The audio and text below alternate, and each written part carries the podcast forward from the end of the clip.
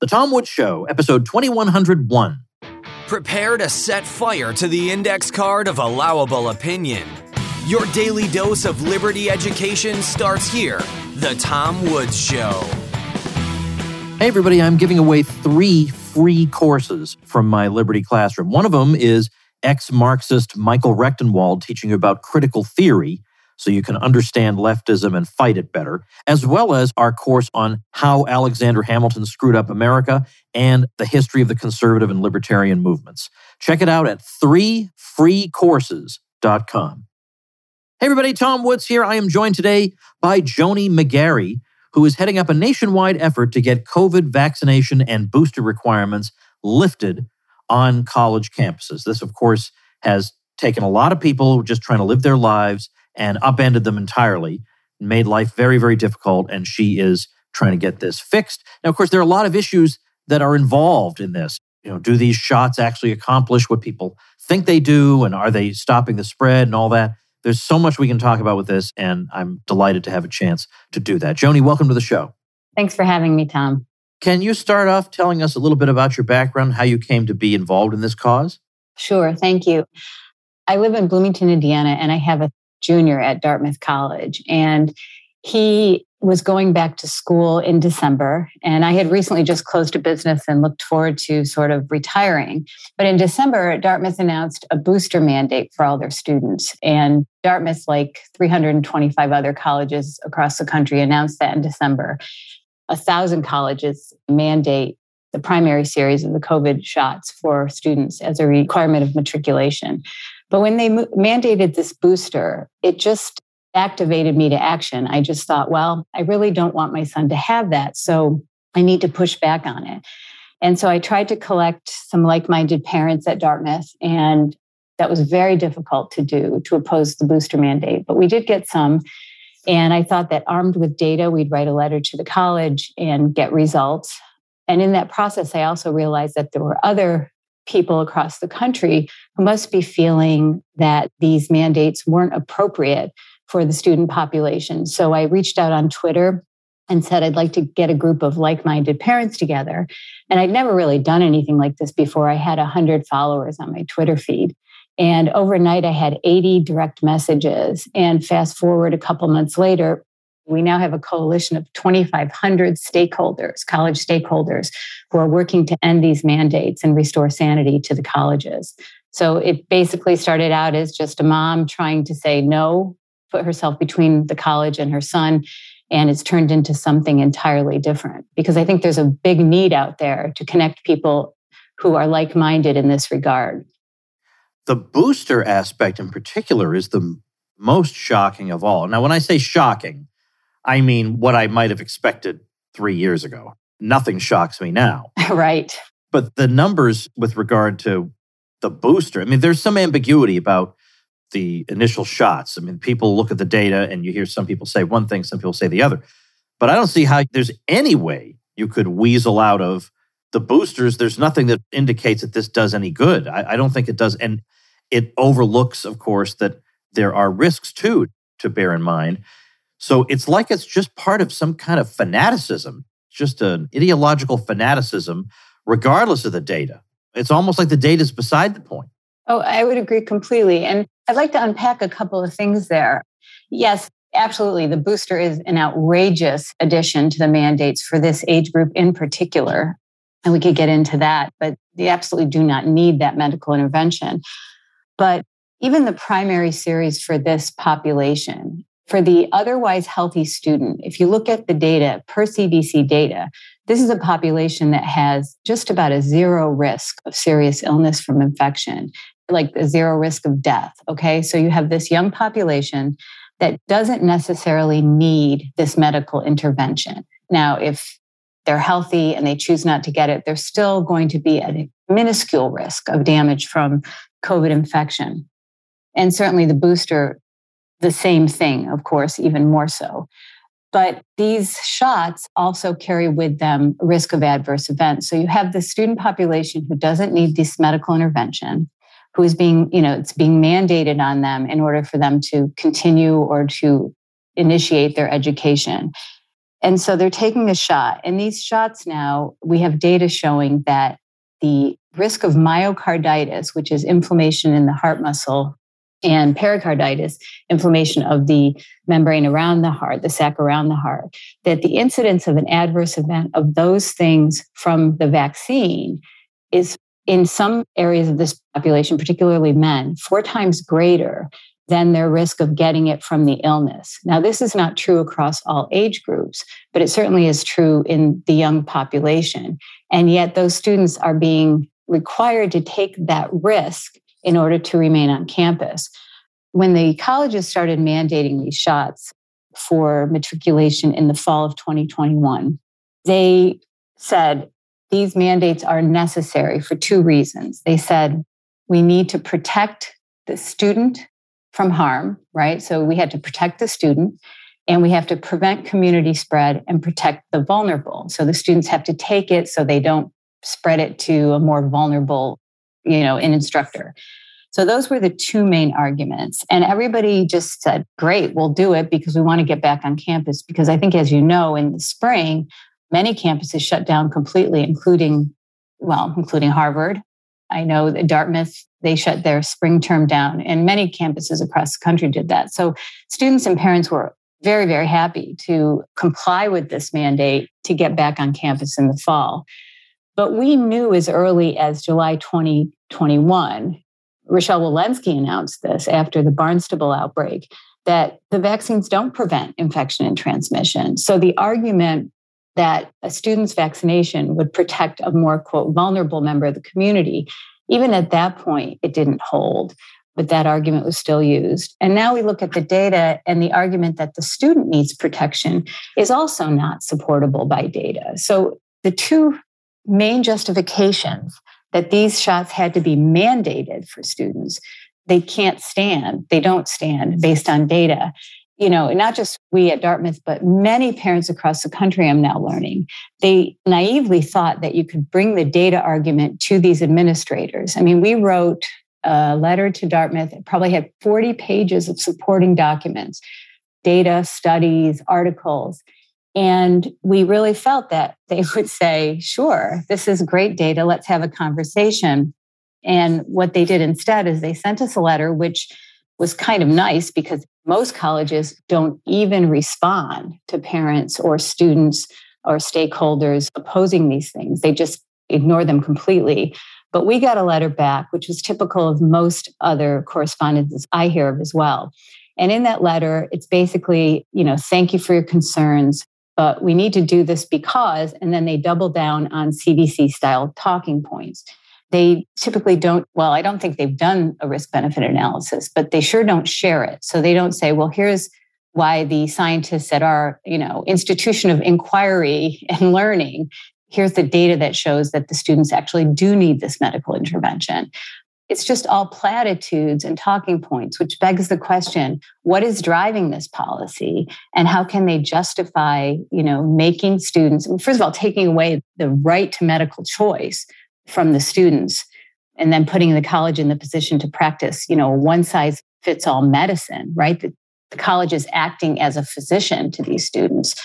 You know, how can they justify that when these shots do neither of the things that they said that you know they did to you know affect these mandates so how can they justify it and then how can they also justify it knowing that there are known and unknown risks to these rush through development still under emergency use authorization medical interventions and you were saying you had stuff to unpack from what I said. Now I have a little stuff to unpack here. When you were saying that it's at this point pretty much common knowledge, or it ought to be, that these shots don't stop transmission or in, they don't keep you from getting it, they don't keep you from spreading it, and so right. on and on. It has been strange to observe how many people and institutions are simply proceeding as if that is the case. Correct. Like the entire vaccine passport movement was based on this, proceeded as if this were true, proceeded as if this hadn't been refuted a hundred times over, proceeded as if this hadn't been refuted even by the very authorities they urged us to listen to. Yes, that's exactly right. And it is crazy making when you're faced with that truth, and yet policy is still being made to discriminate against people who have not received the vaccine. And I'll give you a couple for instances. You know, if you're fortunate enough to go to a college that takes exemptions, right? And so if you're at a college that mandates vaccination, you either take the vaccination or you can get a religious exemption or a medical exemption, but not at all colleges. Some colleges do not grant religious exemptions, which is completely un American to begin with. And then medical exemptions are very, very difficult to get for two reasons. Physicians are very loath to write them because there is a lot of pressure being brought to bear on them to not do that, right? So, you know, I think a lot of these doctors are afraid they might lose their license if they write the wrong kind of, you know, exemption against these products. And then also, many physicians just don't understand that there are risks associated with these vaccines for whatever reason. It kind of boggles the mind. But anyway, on campuses where kids do have exemptions, often they are discriminated against in housing. For instance, UConn Storrs recently set, you know, the major campus of UConn, they recently set out a communication saying that if a student is not fully vaccinated and boosted, they will not qualify for on campus housing you know, and there's no scientific reason that they should be excluded, right? Because of what you just said. And then there are also different testing metrics that they have to go through. Most campuses, even if you're fully vaccinated, you have to undergo surveillance testing once a week for COVID. And that's, you know, whether you're symptomatic or not. And unvaccinated people who have exemptions have to be tested twice a week. And if you are asymptomatic and you go in for your test because you have to otherwise you know you won't be able to go to class you may not be able to pass into certain buildings. If you're asymptomatic and you test positive immediately you're put into isolation and you are kept in isolation even if you have no symptoms that entire time. So there are all these policies that don't make sense from a scientific standpoint that are also causing real mental duress on this population which is essentially captive right because these are kids, you know, one could say, well, they don't have to go to college. You should just quit or this and that.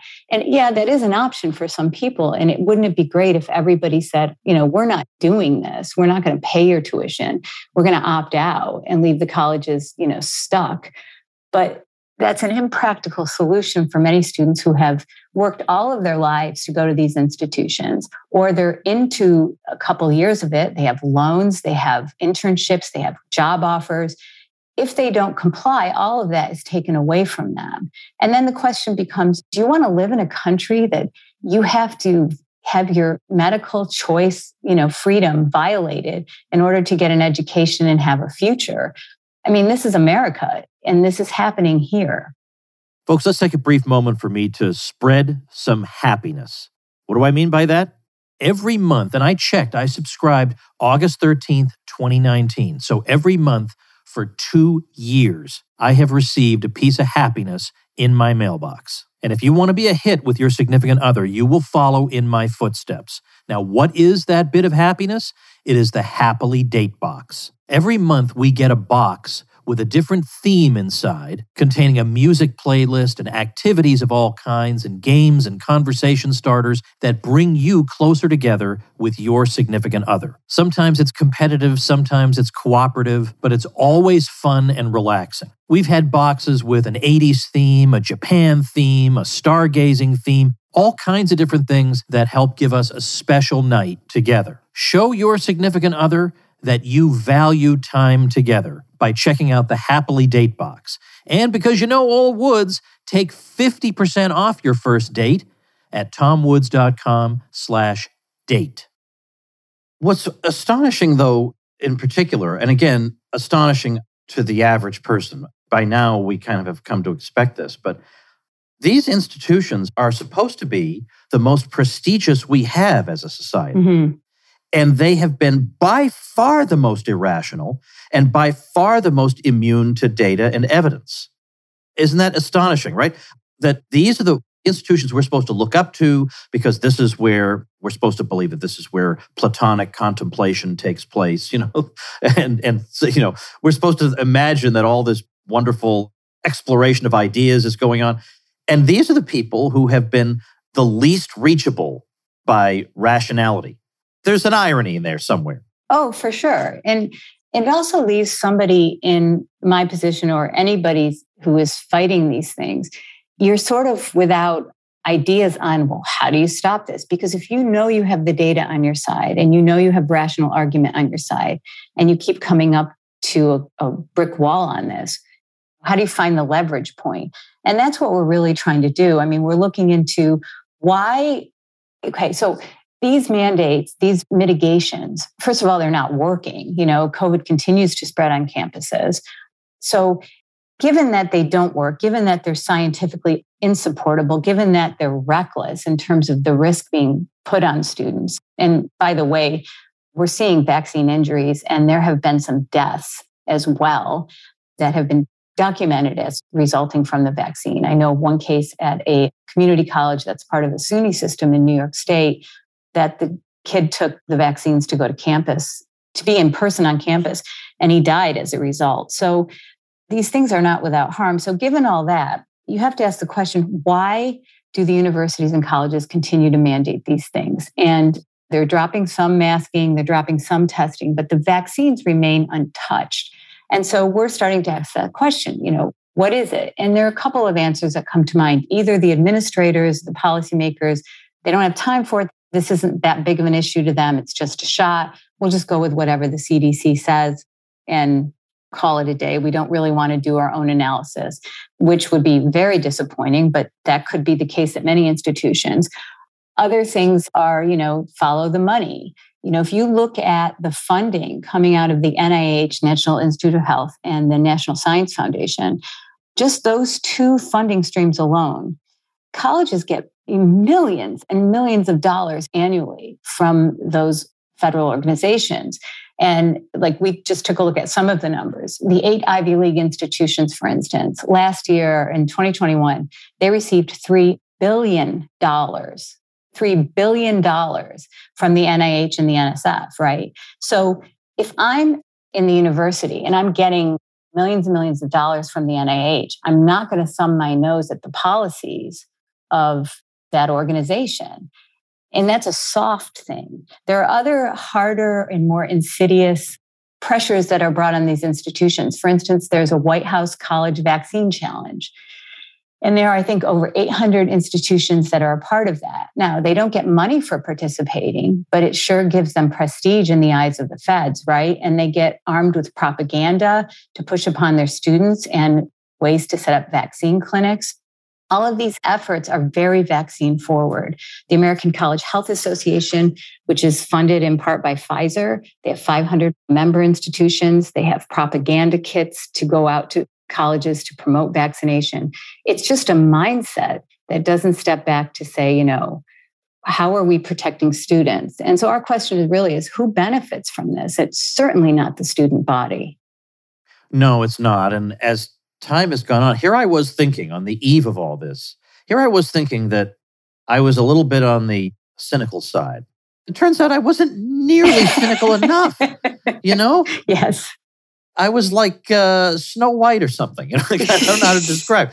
I was not even remotely cynical enough. At this point, if something makes absolutely no sense whatsoever, and they are pushing it and pushing it and pushing mm-hmm. it, and you have all the arguments of the world, and they keep pushing it, then they're on the take somehow. There's I'm, there's no other conclusion left. They're on the take somehow, and it's so funny. These same people who think of government officials and, and people in these big institutions as being quote unquote public servants. These are the people who all the time condemn the private sector for their lusting after profits and all they care about is their private interest and we're after the public good. These people are no better than the people they criticize. They also are out for what's best for them. If they really were looking at the health of the kids, they would look, for example, at your point about that there have been more suicides among this group mm-hmm. than serious COVID cases. So if they cared, they would look at that. In a way, I don't mention Ayn Rand all that much on this podcast. I like her. It's just she's not a major influence mm-hmm. on me. But I remember her saying once, if people really cared about helping the poor, they would look around and say, well, the freer the society is, the fewer material deprivations the poor have. But yet none of them bother to look around. None of them can pencil into their schedules the five minutes it would take for them to do this comparative study. Mm-hmm. And so they go on and continue to advocate things that don't help the poor. Then I'm sorry, I don't believe you anymore. I don't believe you. You're up to something. Right. At one point, which is a little aside from this that I want to make because it just came to mind and I wanted to make sure to emphasize this. Back to the student population and that age group. Your listeners may or may not be aware that Pfizer did not want to release their clinical trial data and they were sued by a group of really great scientists and doctors. And so now they have to, right? So every month, I think a bunch of documents get downloaded to public view.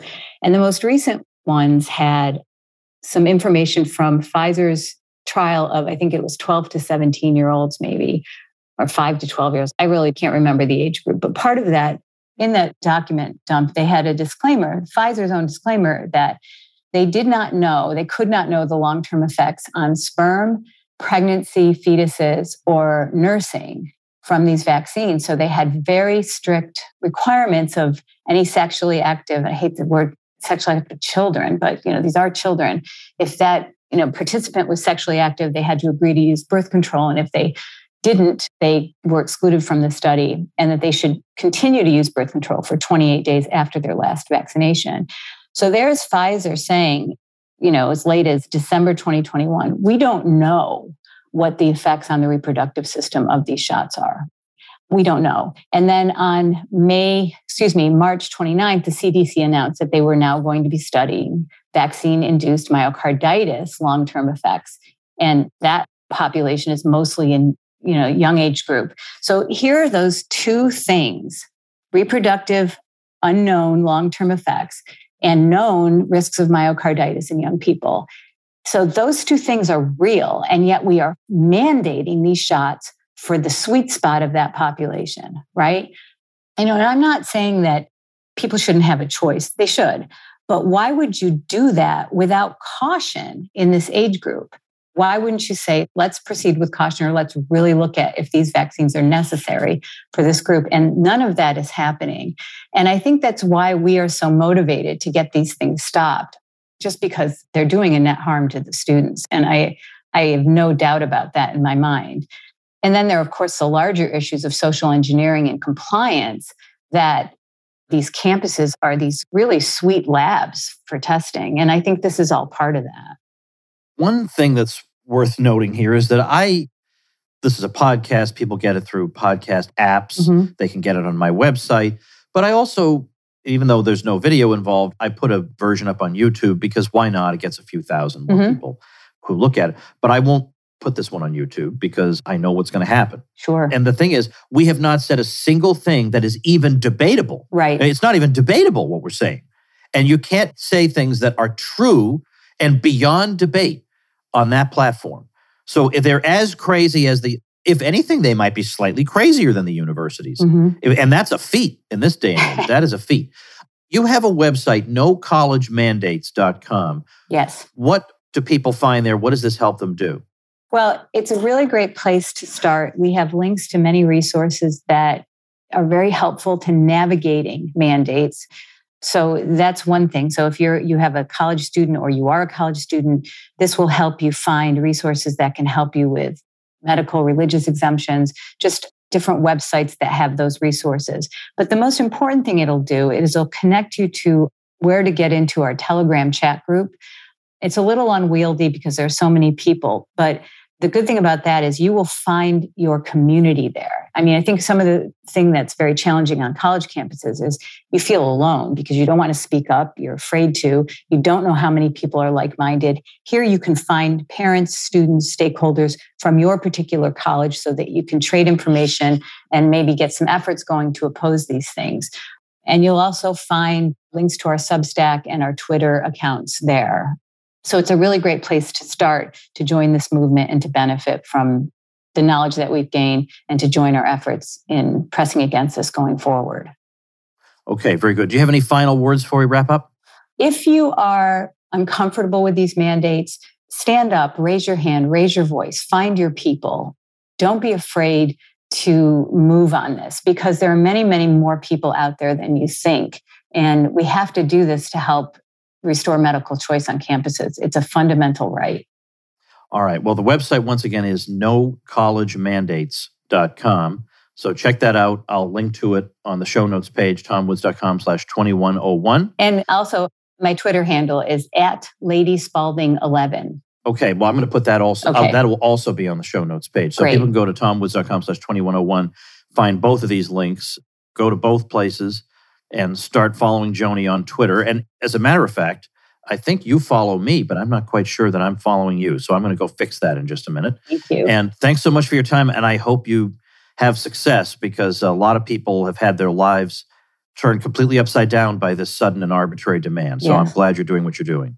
Thank you so much for having me, Tom. I really appreciate it. All right, folks, tomorrow on the program, our old friend, the great Paul Gottfried, joins us once again. Paul is editor of Chronicles Magazine, the best magazine you don't subscribe to. You got to subscribe to Chronicles Magazine. That is the magazine that back in 1994, when I was but a pup, I wrote my first article for. All that time ago. Gosh, that is a long time ago. so, of course, I have a soft spot in my heart for Chronicles Magazine and, of course, for the great Paul Gottfried. So we've got kind of a potpourri episode tomorrow. It's going to be like Paul and I are on the phone together and you guys listen in because it's just going to jump all over the place and be a ton of fun. It's always controversial, but always interesting and enlightening with Paul Gottfried. So I hope to see you then. Thanks, everybody. Become a smarter libertarian in just 30 minutes a day. Visit tomwoods.com to subscribe to the show for free, and we'll see you next time. Like the sound of The Tom Woods Show? My audio production is provided by Podsworth Media. Check them out at podsworth.com.